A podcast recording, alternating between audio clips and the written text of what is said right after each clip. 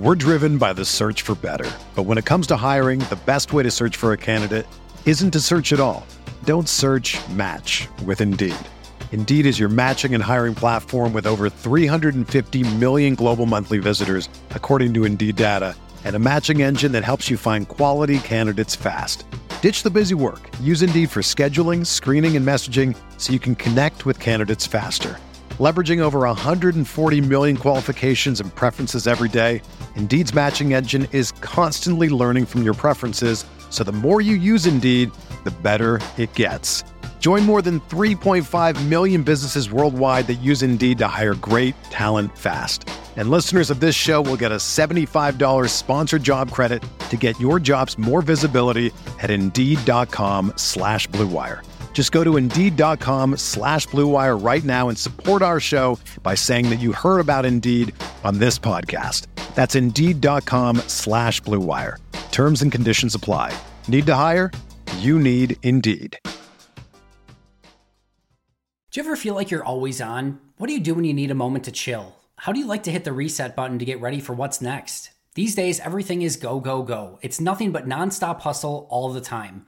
Work, family, friends, a million pressing social issues, and an expectation to be on 24 7. Sometimes you just need a moment to turn off and hit the reset button.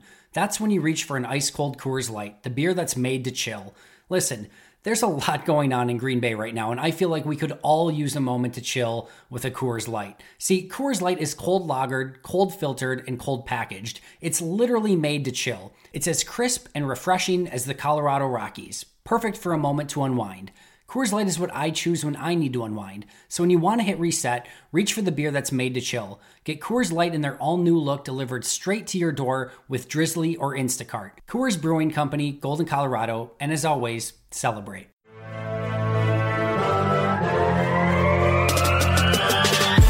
Twenty minutes a day, 365 days a year. This is the Pack a Day Podcast.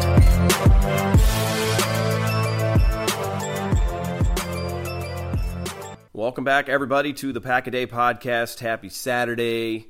It is, we're into March. We're into March, which means free agency is coming up in the NFL real soon. I am Jason Perone, along with Paul Bretl. Paul, how are you? I am fantastic, Jason. Badgers basketball team is one win away from a share of the Big Ten regular season title. And on Friday, the Brewers inked Christian Yelich to a nine year deal. Let's go. Amazing. Absolutely amazing stuff going on in Wisconsin sports. And although my roots go back to there, there to you know back when I was a child, I really only support the Packers on an everyday basis. But I'm always happy for Milwaukee when they get good news and good sports fortune because the fans really are good. They're invested people, and that goes for Packers fans too. It's just a good market. So I'm always happy when things work out in their favor. When the guy stays, like I remember back and I'm dating myself obviously, but I remember back in like the late eight free agency and baseball was just starting to big, and there was a big decision of whether or not the Brewers were going to bring Robin Yount back. There was talk about him crazy three million dollar a year salary back then, and he ended up staying with Brewers. I just love love that stuff, and don't worry. Bucks fans, we're going to be celebrating the return of your king, Giannis, soon enough, but that's a couple years. So, all right, this week or this yeah, this particular episode, Paul and I are going to focus on specifically we're going to talk about Brian Bulaga because Bulaga is a, a hot topic with the Packers right now as we're getting ready to enter free agency. Is, he going to be back? Is he not going to be back? There's been plenty of conversation about it. In fact, Paul, you wrote a nice article on Dairyland Express about it, which um, I'll break down and talk about. But to kick things off, the where where we want to start is where we're at right now. So Brian Bulaga started every single game. Uh, he left a couple games early this past season, but played all played through all of them. Had a phenomenal season. Numbers were great. To this point, early March, still has not had any official contact with the Packers about a new contract, and so that's what's causing a lot of this conversation about do they re-sign him, do they not, what's the dollar amount, you know, all those kind of things. So, Paul, to, to kick it off, you've got some numbers as far as last season goes. Offensive lineman is kind of, you know, they're not the stat heavy position, but just some numbers for the folks out there to remind them just how good he was in 2019. Yeah, absolutely. So a big thing with Brian Bulaga is his injury history, which obviously I'm not going to deny that's been a part of his career. But after tearing his ACL in 2017, the last two seasons, he started 30 out of 32 regular season games. And last season in particular, he was really good.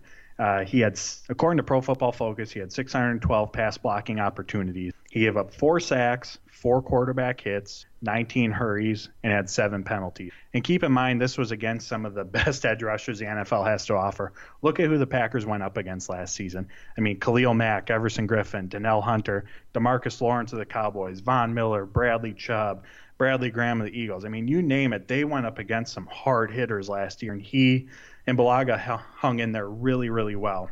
And just for comparison's sake, because I know four sacks, four hits, you know, what do those numbers really mean? So let's look at Jack Conklin, the Titans right tackle, who many consider the best tackle on the market this year. So he had 617 pass blocking attempts to Bulaga's 612, so very equal. He gave up five sacks to Bulaga's four. They both had gave up four quarterback hits. Conklin gave up 24 hurries to Bulaga's 19, and Conklin had nine penalties to Bulaga's seven. Now Conklin's going to um, earn more on the open market, but a lot of that's because of age. And I'm not sitting here saying that Bulaga should get Conklin money by any means. But my point with all of this is that the best tackle on the market right now in Bulaga had almost identical seasons. And if we're leaning one way, Bulaga was better. So he's coming off a very good season. And overall, the Packers have a tough decision to make because he is coming off an excellent season. But I can bet that if you put Brian Gutekunst in a room alone and gave him some truth serum and asked him, "Hey, do you want to re-sign a 31-year-old tackle to a three-year deal for 30 million dollars with an injury history?" Of course, he's going to say no. But as I pointed out, he was very good last season, and so that's where the the difficulty in this decision lies with. So he gave he gave up four sacks and four quarterback hits, and are those like the same? So I mean, is that is that saying that he didn't give up any hits? to the quarterback beyond the four sacks? No, I believe that it's in addition. In addition to, that's incredible. I mean, that's that's a those are great numbers. And for a guy that we've seen not finish seasons, and he had the big injury in 2013, which the plan, remember, was to move him to left tackle that year, and then he gets hurt, misses the season. David Bakhtiari steps in. The rest is Ryan Bulaga mans the right hand side of the line. They've been one of the better pass blocking units for a long time, and if then they were that again last year. And obviously, Brian Bulaga coming back maintains that continuity. We use that word a lot continuity on the offensive line for, for Green Bay because Elgton Jenkins is certainly going to be back. Corey Linsley is going to be back. And Billy Turner is going to. They paid him. They paid Turner a bunch of money in free agency here. So your starting five would conceivably be the same. And for a quarterback who likes to keep things consistent and his aging, that's a factor as well. Aaron Rodgers, as you said, Paul, before we started recording, is 36. He'll turn 37 before 2020 is over. His mobility is not going to be what it was. He's going to have to learn to play within the pocket. If he's and recently Rodgers did, interestingly enough, after some conversation, say that he sees himself as still playing at a high level for a couple more years or, or more years. We talk about the contract situation and the fact that you know, for all intents and purposes, Aaron Rodgers is going to be the quarterback of the Packers for at least three more seasons. Very unlikely to make it through that third season. I mean, the financial investment that the Packers have made. So all that has to go into the decision. But the numbers are important to look at. And for those out there who are saying, listen, he could get hurt, anybody could get hurt. The health thing, you've got to you've got to assume that the player is going to play up to the same level that they just, you know, Brian Bulaga did not have some major injury. He doesn't have to have surgery on something. He wasn't playing through anything that's supposed to carry over to the next season. Now, we may find out differently as the offseason moves along, but you assume when he's playing at his best that he's going to give Green Bay at least another really good year. Now, what adds a little bit of fuel to this. And for those that are on the train of, I want Brian Bulaga back, he went on Wilde and Tausch this past week and he openly said that he wants to stay in Green Bay. Now, that doesn't necessarily mean that Brian Bulaga is going to just take whatever the Packers give or his hometown discount. But, Paul, just real quick, I mean, we talked a little bit about it before we started. Him saying that in the media, because a lot of negotiation, whether subtle or direct, happens in the media these days that seems to bode well for at least the conversation to start and for Green Bay to have a shot to bring him back, right? Yeah, I would think so. And like you said, he mentioned on that show multiple times, you know, he began his career in Green Bay. He would love to end it in Green Bay. He even said he grew up here. You know, he met his wife, had his kids here, all of that. But he also shouldn't, you know, from his standpoint as an NFL player, you know, if he can earn more money, he should You know, these NFL players have a finite time to earn what they, you know, unless they're going to go on and do something else, but earn their career, you know, what they're going to make for their entire life. So if he has the opportunity to earn out more, he should definitely take that. And so, just to give you an idea, if you're not familiar, Spotrac has him earning a three year deal with an average annual value of $10.1 million, which to me, based on his performance, I think that's very fair. But like I said earlier, for the, from the Packers' perspective, they don't typically hand out third contracts to offensive linemen. We saw them move on from T.J. Lang. We saw them move on from Josh Sitton. Um, and with his injury injury history as well, that is something to factor in. Um, that's just something that they have to consider in all of this. But I've said it before on here, so I'm going to say it one more time. I'll take 12 games of Brian Bulaga over 90% of the tackles in this league for 16. Um, he's just a steady force. He's been very good. So but obviously cost is something that the Packers have to factor in, especially with their limited, you know, compared to last year, their limiting spend limited spending power. They also have need at receiver, um, depth at tight end, inside linebacker is another big position of need. So there's money that they have to spread around as well. Well, the current state of the Packers tackle situation right now, which is obviously nowhere near set because we haven't even gotten to the draft. And but Jared Veldheer is not signed; he's a free agent. So there's been talk about he wants to come back and play, but that doesn't necessarily mean be back in Green Bay. Alex Light is still under contract. Yosh Nijman is a, a tackle that's on the roster. Outside of that, you know, if I'm forgetting anybody, it's probably somebody that play much. You know, and obviously Bakhtiari is on the left hand side of, of the line. It's not a great it's not a great current state of affairs. So as you've said many times, Paul, the the option to replace Brian Bulaga is definitely not on this roster. So we can eliminate the idea that anybody that's currently there can can just step in. And then as far as moving anybody around, you know, I, I think Elgton Jenkins' name gets mentioned because he played so well. I, I, wouldn't be a fan of moving him around. I think he serves his purpose very well on the inside, and he was center in college. And I just am, you know, I, I remember Ted Thompson drafted a lot of tackles and moved them inside. I don't know about moving a guy from the inside to the outside. It just doesn't. It's never really seemed to bode well. The few times that T.J. Lang tried to play tackle in his career, he didn't work out well. I remember Josh Sitton trying to move out to tackle, uh, and, and that didn't work out well. So obviously, if they're going to address the position and Brian Bulaga's not back, they're going to have to look to the outside. Yeah, 100%. Billy Turner. Um, I know when he signed the contract originally, many thought that he may have been the long-term option at right tackle because in his in his career he has played at the tackle position before, but he struggles out there. Billy Turner's a he's a big, imposing, physical player but he's better working, you know, in the phone booth rather than an open space out on the edge. And honestly, I just think that if he was out there for significant playing time, it just would not end well.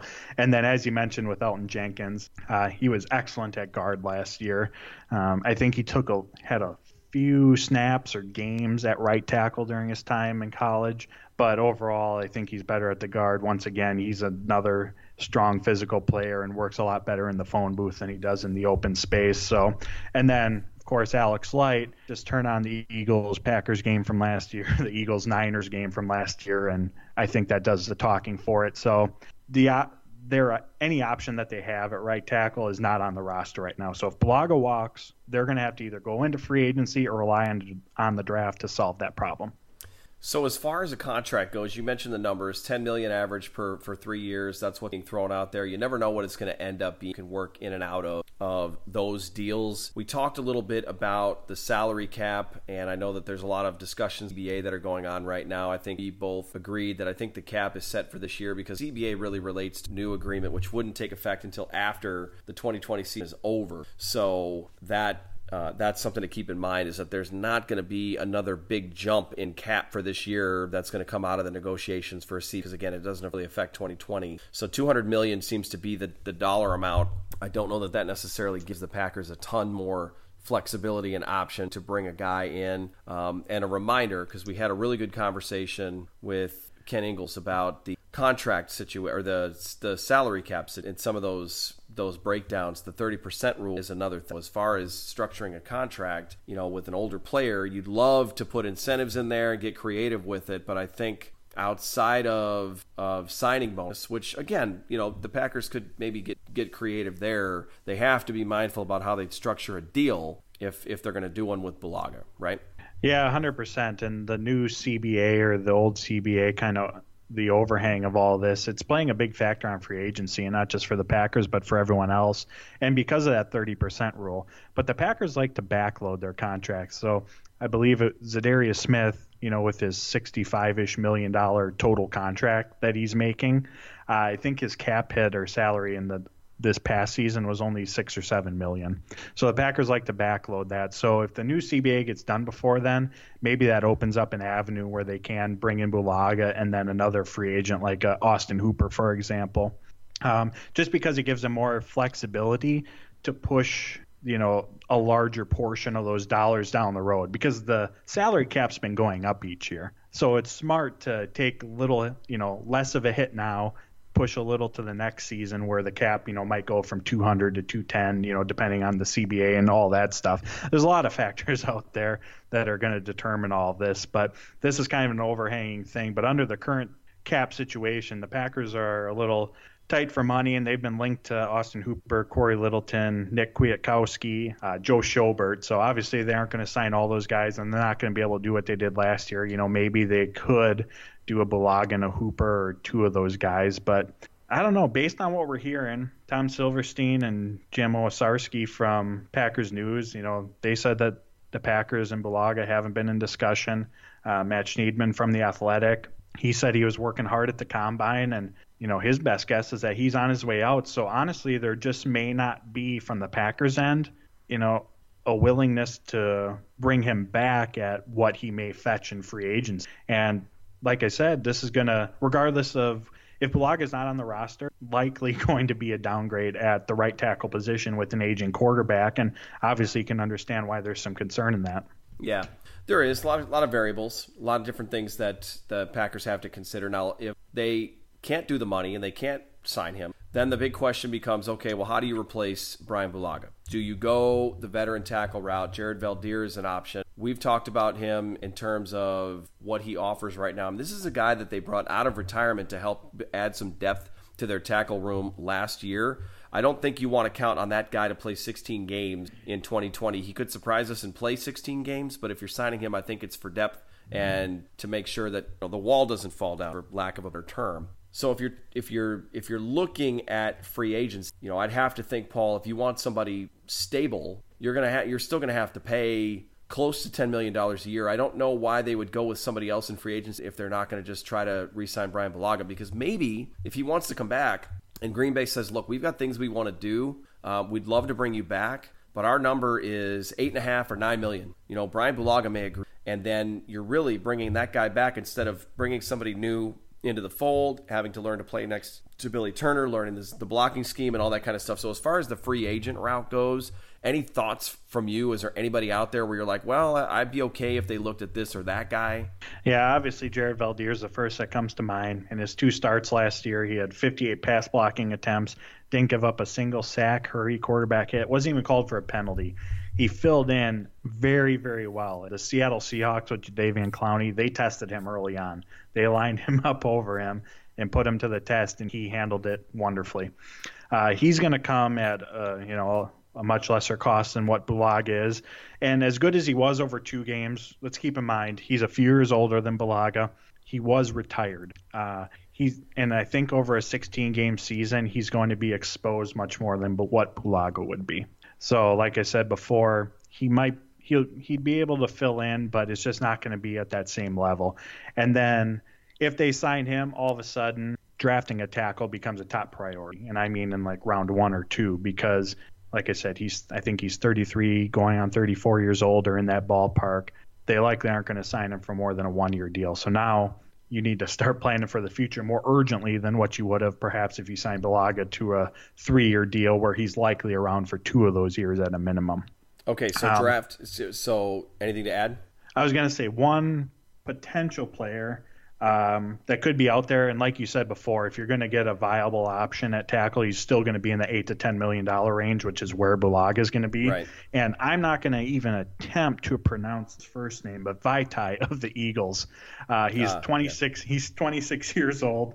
Uh, he played 331 snaps or pass blocking snaps at tackle last season. Gave up two sacks, eight quarterbacks eight quarterback hits, 13 hurries. Um, he's projected to be in the eight to 10 million dollar range. He is only 26 years old though as well, so he's not going to be. You know, Bulaga is better than what he is, but he's a younger player who you would build upon for the future. So you'd have a long-term plan in place by spending the eight to ten million dollars a year versus Bulaga spending the eight to ten million dollars per year, where it's more, you know, it's a short-term option while you go into the draft looking for a long-term solution. Yeah, I mean, if they can get a deal done and they find a guy that's in that wheelhouse, is coming into his prime, that another team isn't going to move forward with, okay, that it becomes a fluid situation. But if you want to look to the draft, one name that's been rumored to the Packers picking at 30, and they're that's they sit right now, they could move around, is offensive tackle Josh Jones. The Packers have had an interesting history in drafting offensive linemen over the years, and Brian Gutekunst, as much as he's not Ted Thompson, came from Ted, the Ted Thompson tree, and I think he's learned some lessons from Ted, and even said so at the combine. He's learned lessons. So if you want to go with tackle early and you say best player available, you know, Josh Jones is, is one name that has been linked to Green Bay. And the tendency is not only because Bulaga's been with the team for so long, but because he was picked in the first round that, well, you got to pick a first round tackle. If you're going to replace a Bulaga, you got to get somebody really, really good. You can't just hope to plug a mid round guy in there. And that's true to an extent. But like I, we were talking about before the show, I don't feel like offensive line and tackle are ever positions where a draft is weak on. I mean, there might not be as many elite prospects, but there's always a lot of offensive linemen that are coming out of school that the Packers could look to. And again, right now they've got draft picks in every round. So they don't necessarily have to spend a first round pick to address it. Obviously, if you're going to put a rookie out there, you want one that's played a lot in college and that's got a good pedigree. But, you know, it's not to say they couldn't find lightning in a bottle again and find a the next David Bakhtiari in round four or round five. You know, I think Josh Sitton was a what a fifth rounder, a fourth rounder. T.J. Lang was a second rounder. And they've missed. They missed on Jason Spriggs. So if they're going to look to the draft, do you feel like that would be a, an avenue the Packers could go and still make you feel confident. Obviously, then you would hope that they've got a you know, a veteran that can step in there and start the first couple games they need to, then plug another guy in there, kind of like what Elgton Jenkins did last year. Although that you know Lane Taylor's injury paved the way. So, how do you feel about the draft being the avenue if instead of bringing Brian Bulaga back or going the free agency? Yeah, and in my perfect world, even if Brian Bulaga is back, they would still address the tackle position within the first three or four rounds. Because, um, like I said, Bulaga may get a three year deal, but there's likely going to be an out after two years. And to me, this is an important position that they need to start planning ahead for. So even if Bulaga's back, I am pro drafting an offensive tackle within the first four rounds. So now if he's gone, obviously that gets, uh, you know, I put more of an emphasis on that. Um, but I still think they have to go out, even if they you know, they have to go out and get a Jared Veldheer and then draft a long-term replacement. You don't. I mean, that would just be such a huge hole to leave if they don't get Veldheer, for example. And I don't think it's it's a slam dunk that they do. Adam Schefter reported earlier this week that there have been multiple teams interested in him. Mm-hmm. So you know whether that's uh, Veldheer's representatives putting that information out there to try to get a contract, whatever it is, uh, it's still something that you have to be mindful of. And so you don't want to go into the draft, you know, especially as late as pick 30 and going, all right, we have to draft a tackle. You don't, you just don't want to put yourself in that situation. That's how you overdraft. That's what leads to busts because you feel like you have to take a position. So regardless of whether Bulaga is back or not, they, in my opinion, they have to go get a veteran. You know, if it's Veldheer or maybe they go get Vaitai, like I said, and spend the money, which would obviously eliminate the need for spending an early round pick on the tackle given his age. But say they go get Veldheer, they have to draft one the first few rounds for that long term, um, you know, reassurance at the position. So if they have Veldheer, do they have to take one in the first round? No but early on they need to be looking for that long term replacement. Well, they're going to do it anyway because next year Corey Linsley and David Bakhtiari's contracts come up. So I mean they're going to have to draft offensive line and prep for in the event that one both of those guys don't come back. I mean it's it's Paul think about this. Okay, worst case scenario in terms of players that are playing well right now and that we like. We could be going into 2021 with no Brian Bulaga, no David Bakhtiari and no Corey Linsley. What kind of thoughts does that make you have just thinking about that like if that were to be the case like that's that's where we're sitting right now in terms of contracts. If they just say okay we're not paying anybody we're going to start over completely like those three guys could potentially not be on this roster a year from now. That's not a football world that i want to live in jason. Right yeah. right i think i just ruined paul's sleep patterns for the next week.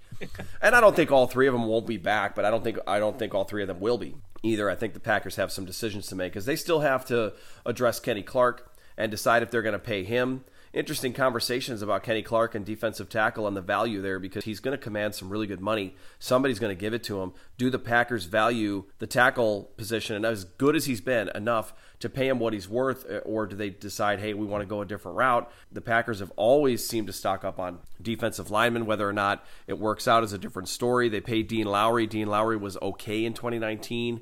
Uh, I don't know if this is what they envisioned when they signed him or if he was a little bit of a disappointment for them. But he's going to be around for a little bit, and they're they're probably going to have a decision to make there too. Rashan Gary can rotate in there, I guess, uh, if you want him to. You guys still got Lancaster on the roster. Adams, he's again that this is going to be a critical year for him. So when you think about all the different needs and all the different positions, all these things are intertwined. So that's that's why I mentioned all that too, because it's not just about like, well, how do we address offensive line? You have to kind of look at what the overall situation, right? Yeah, hundred percent. It all goes together, and that's the that's the hard part about this is because you know when you go through, you know, if we really went through the Packers' needs, obviously tackle, receiver, inside linebacker, Kenny Clark could use some help on the inside. They need some depth at tight end. They need added depth at cornerback. You know, Heck, they need another running back. You know, we don't know Aaron Jones's future, but also last year was just Aaron Jones and Jamaal Williams. Wouldn't it be nice to have a third option in there as well? So if you go through all the options, there's always needs to fill, and that's just how the NFL is. And you're not going to fill them all with top end talent, so you have to prioritize. And for me, with all these positions, if Bulaga isn't back, tackle shoots to priority. Yeah, like we talked about earlier, Aaron Rodgers is going to be 37 this. He doesn't move like he, you know, he can still get out of the pocket and scramble, but he's not the same Aaron Rodgers with his feet. And to me, tackle is a more important position what tight end and inside linebacker are. And this draft class is loaded at receiver, so go get them there. Um, so that's just my thoughts on on on the matter. I think that you know, if it was up to me, which unfortunately it's not, and maybe it's probably a good thing, but I would bring back Bulaga. Yeah, I think we're both on the same page there. You at least have to try. You just have to try to bring him back. He's good and too much of a stalwart addition to mm-hmm. not at least try. So speaking of the quarterback, Aaron Rodgers just said, you know, we're recording this on Friday afternoon, and just today, Aaron Rodgers talked about the Packers potentially drafting a quarterback, and he didn't shy away from it at all. He said, "Bring it on," because he thinks he can beat that guy out, and it doesn't matter who they bring in because they're not going to beat him out for himself playing for several more years of the words that in at a at a high level, and that would seem to work well for the Packers if true, because again, like we said, he's going to be in the fold for the years, and the, the Packers have to decide how to protect. But I just we I mentioned it before we started, Paul. It's interesting because here we are over ten years later and Aaron Rodgers is starting to feel and say some of the same things we heard another Packers quarterback from the past say, and I just I just found that interesting. Just a, a little bit of uh, a little bit of extra candy for our listeners before we sign off on Rodgers' comments and his wanting to stick around and believing that no matter who they bring in, he beat that guy out anyway. Yeah, no, he's he said all the right things. He understands that you know the Packers if and Brian Gutekunst mentioned it in one of um, off-season press conferences that he's done that if there's a prospect quarterback prospects that that is available and they love him they're going to draft him. However, I think there the big difference between where Rodgers is now and where Favre was is who's available. You know, when Favre was the Packers were drafting 24th overall, Aaron Rodgers a borderline number 1 pick or who everyone thought was the number 1 pick happened to fall to them in this scenario, nobody's expecting Tua or Joe Burrow to fall to them. It's Jordan Love or Jacob Eason or you know whoever it may end up being, and you know that's different than you know a, a borderline first or second round pick or wherever they may fall being available. So I personally, I hope they don't draft a quarterback in the first round this year. I want them to build around Rodgers. Um, like I said, if Joe Burrow or Tua falls, let's have a conversation. But if it's one of the other guys, build around Rodgers, and he has the right mentality for it, and he could beat out any of those guys without even thinking about it. So um, he said all the right things, he did the right things, but he shouldn't be concerned. I would find it really hard to believe after everything the Packers went through 10 years ago that they would do it to themselves again and surprise the face of their franchise with a guy. I mean, again, if a if if a good prospect falls, Aaron Rodgers was that in 2005. Right. So he understands, okay, it is what it is, but I'm still going to try to beat that guy out. But I don't see that happening, and frankly, I think the Packers really would be wise to address you know some other areas, and I think I think that they will. In fact, you had a good little nugget that came out today that was uh, a mock draft. Tell mm-hmm. me about tell tell everybody about the mock draft that you saw because this was the I have not heard this scenario before. We always hear scenarios and what are the Packers going to do? Might they trade out? Might they trade up? This was the first time I had heard this particular theory. So I'm not saying it's going to happen, but it was just fun to listen to. So let's let's just throw it out there. Yeah, it was really fun because you know the mock drafts they all have the Packers drafting you know the same handful of receivers, the same two linebackers. So this was a fun one to see. So Carter Donick of the Draft Network, and if you haven't checked out the Draft Network, you absolutely should. Uh, he put out his mock draft. I think it was his fourth or fifth version this offseason, and he had the Packers trading up which we've seen Brian Gutekunst do before. Obviously, last year to get Darnell Savage. The year before, he traded back and then up to get Jaire Alexander. But he had the Packers trading up from 30 all the way to number 11 to get Isaiah Simmons, the I call him a super linebacker. Does it all. Played in the corner, slot corner, lined up at defensive line, was in the box, played free safety last year, and literally did it all. Super linebacker. Had them trading up to get him at pick number 11. I believe it was from the Jets. And to do that, they had to give up their first rounder this year, so number 30, number 62 this year, their second rounder, and then their first rounder next off. So, Jason, yes or no? Well, I say no just simply because of the four quarterback or a stud pass rusher or the best right. offensive tackle.